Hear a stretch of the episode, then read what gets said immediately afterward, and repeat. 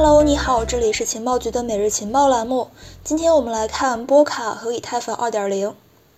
在刚刚过去的十月，加密市场经历了接二连三的狂欢，比特币、以太坊还有波卡等等一众的主流币相继创下了历史新高。狗币系列呢也是轮番暴涨，市场情绪一时高涨。十一月四号，以太坊达到了四千六百六十八美元的新高，而这个波卡创下了五十四点五四三美元的历史高位。在此背景之下，波卡也将会正式拉开平行链插槽拍卖的序幕。众所周知，区块链的不可能三角问题一直伴随，而且困扰着每一个公链的发展。作为有着 Web 三宏大愿景的明星项目，波卡除了主要做跨链之外，还致力于解决区块链的可扩展性以及去中心化的问题。而以太坊同样也花费了很多精力和成本来进行升级，解决以太坊网络的扩容等等的一系列问题。由于创始人的身份以及项目背景，人们通常将波卡和以太坊相提并论，甚至一度像波卡将会超越以太坊这样的观点也是此起彼伏。随着两大重量级的项目稳步推进，谁更能够去承载未来公链的发展图景呢？谁更值得期待呢？首先，我们来看一下波卡和以太坊目前的这个主要进展和状态。二零一六年，波卡第一版白皮书发布，意味着波卡项目的面世。二零一七年，Web 三基金会建立，DOT 进行了首次销售。在此之后，波卡闷声开发两三年，几乎没有什么生计。直到二零一九年的八月份，波卡推出了金丝雀网络库 Sama，用于在真实的经济环境之中来去测试波卡的治理、staking 还有分片等等的功能。波卡才开始逐渐引起了市场的关注。二零二零年五月份，波卡上线了首个主网候选链，标志着其分阶段上线的过程开始。至此，波卡也进入了与以太坊等诸多公链竞争的赛道。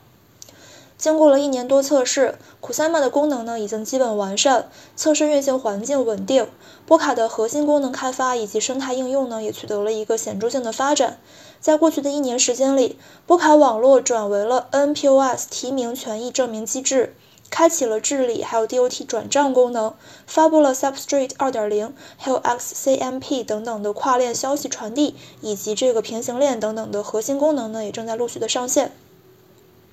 此外，由于波卡的这个异构结构，平行链插槽拍卖成为了近两年备受关注的行业事件。截止到十月底库塞曼插槽拍卖呢也进入了常态化，并且顺利开启了第十三次插槽拍卖，已有阿卡拉还有 Bifrost 等等的十一个项目成为了库塞曼的平行链。到目前为止，在 Kusama 的平行链插槽和 Crowdon 中锁定的 KSM 总量达到了大约是二百五十三万个 KSM，占总发行量的百分之二十一点八。而波卡也公布了插槽拍卖开始时间为十一月十一号，不少的项目呢都已经在为波卡的拍卖做准备。值得注意的是，OE 平台已经上线了早鸟拍活动，用户可以零手续费快速参与插槽竞拍，享受来自 OE 平台的 DOT 奖励以及这个项目方的奖励。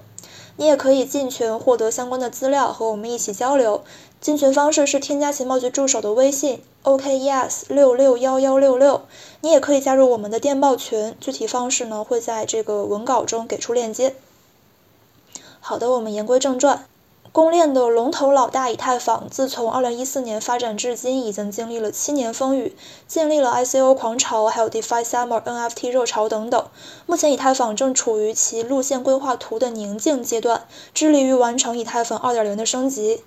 自从2020年12月份信标链上线以来，以太坊开始正式向权益证明，也就是 POS 来过渡。这样的一个新的 POS 系统是以太坊2.0整体网络升级的一部分，目前正在顺利运行。截至11月3号，信标链上有超过25万的活跃验证者，总共是注入了804万 ETH 到以太坊2.0当中，近一个月的网络参与率维持在96%以上。今年八月份，以太坊顺利完成了意义重大的伦敦升级，改进了交易费用市场。截止到目前呢，已经有超过七十四点四万枚 ETH 被销毁。另外一方面，基于以太坊 Rollups 等等的 Layer 2方案也在快速的发展。十一月三号消息，根据数据显示，以太坊 Layer 2总锁仓量达到了四十九点四亿美元，创历史新高。其中锁仓量最高的呢是这个扩容方案 Arbitrum，占比百分之五十九点二一。Layer 2技术的发展成为了分片链推出之前解决以太坊问题的关键。未来以太坊将会由 Layer 1主攻去中心化，Layer 2进行扩容以及创新，提升以太坊的体验性。那么，随着二者进程的顺利进行之后的这个公链竞赛之中，波卡平行链和以太坊的2.0谁能够更胜一筹呢？首先，我们需要了解一下波卡和这个以太坊2.0之间的这个相似和不同之处。项目的背景方面，以太坊和波卡都是有着技术过硬的团队和技术背景。一个是世界先进的智能合约平台，一个是承载未来多链互通的平台。两个平台都是为开发者构建去中心化应用程序而设计的，而且呢，都是在追求基于并行执行的这个扩展策略，来去解决以太坊网络的这个性能和可扩展性的问题。具体到结构上，每个执行线程在以太坊二中呢被称为分片，而在波卡中呢被称为平行链或者是平行线程。波卡是一条可拓展的异构多链区块链。为了去实现跨链愿景，它设计了中继链加平行链的双层结构。通过这样的结构呢，波卡能够将数据传递到所有的区块链，实现各链之间的这个资产还有数据流通。波卡平行链就相当于分片链，负责处理各项事务，再通过中继链来进行互通。以太坊2.0呢，是以太坊在完全过渡到这个宁静阶段中的计划进行的一次硬分叉升级。它将主要通过分片、还有权益证明共识机制以及新的 EVM 三个技术手段来去提升性能。其中分片技术是比较关键的。以太坊2.0将以太坊网络拆分成多个分片，它可以支持一千零二十四片。从而提升以太坊的执行能力相应倍数。分片链作为数据层，每一个分片都是一个子网络，相当于是波卡的平行链。而信标链作为协作层，负责处理共识以及系统各个子分片之间的这个通信，就相当于波卡网络里面的中继链。可以看到，波卡和以太坊2.0在整体架构方面呢有一些相似之处，但二者在细节层面呢又是很多的不同。波卡是不同系统，也就是平行链之间互联的框架。以太坊2.0呢是同一套系统，也就是每一个分片之间的这个互联的框架。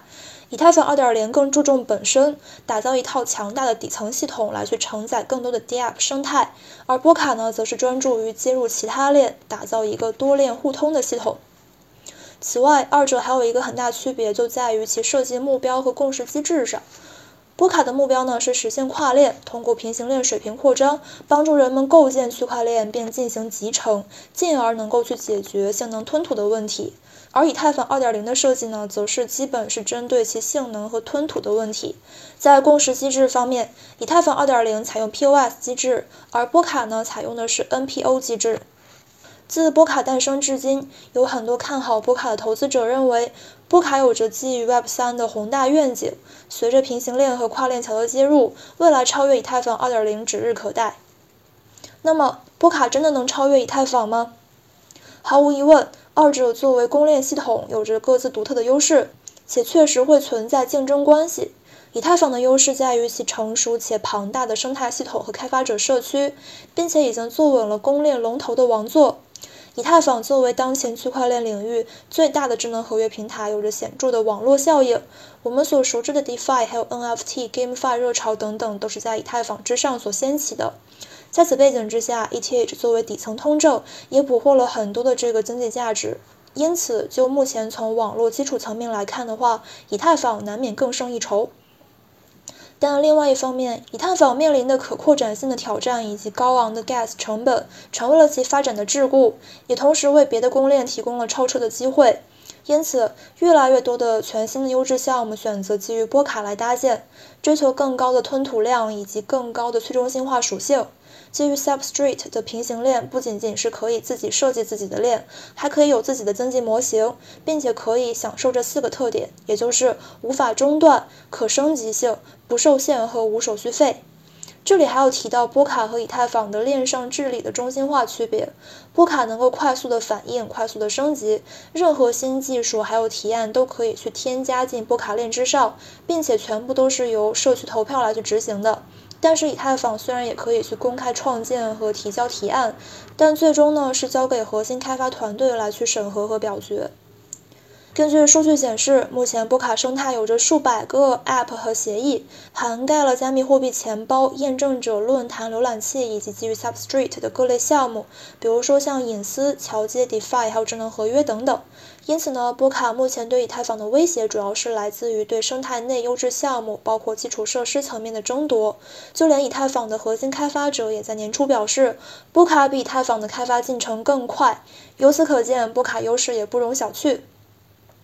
波卡的优势在于其开发工具 Substrate，这是一个用于创建与波卡兼容的区块链的开发框架，支持开发者在短时间之内迅速开发出一条区块链，大大减少了创建区块链所需的成本以及时间和精力。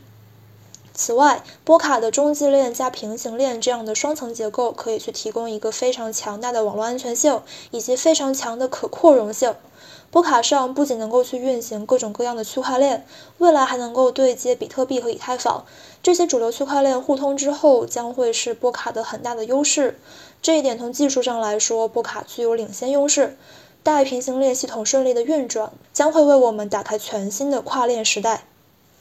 综上来看。波卡和以太坊虽然是竞争对手，但是两者这个终极愿景是不一样的，所以我们不必太纠结于波卡是否能够去超越以太坊。波卡平行链和以太坊2.0的到来都会给区块链带来更好的体验和升级。短期来看，波卡超越以太坊或许是有一段距离的，预计二者依然将会处于多链并存、长期竞争与共生的状态。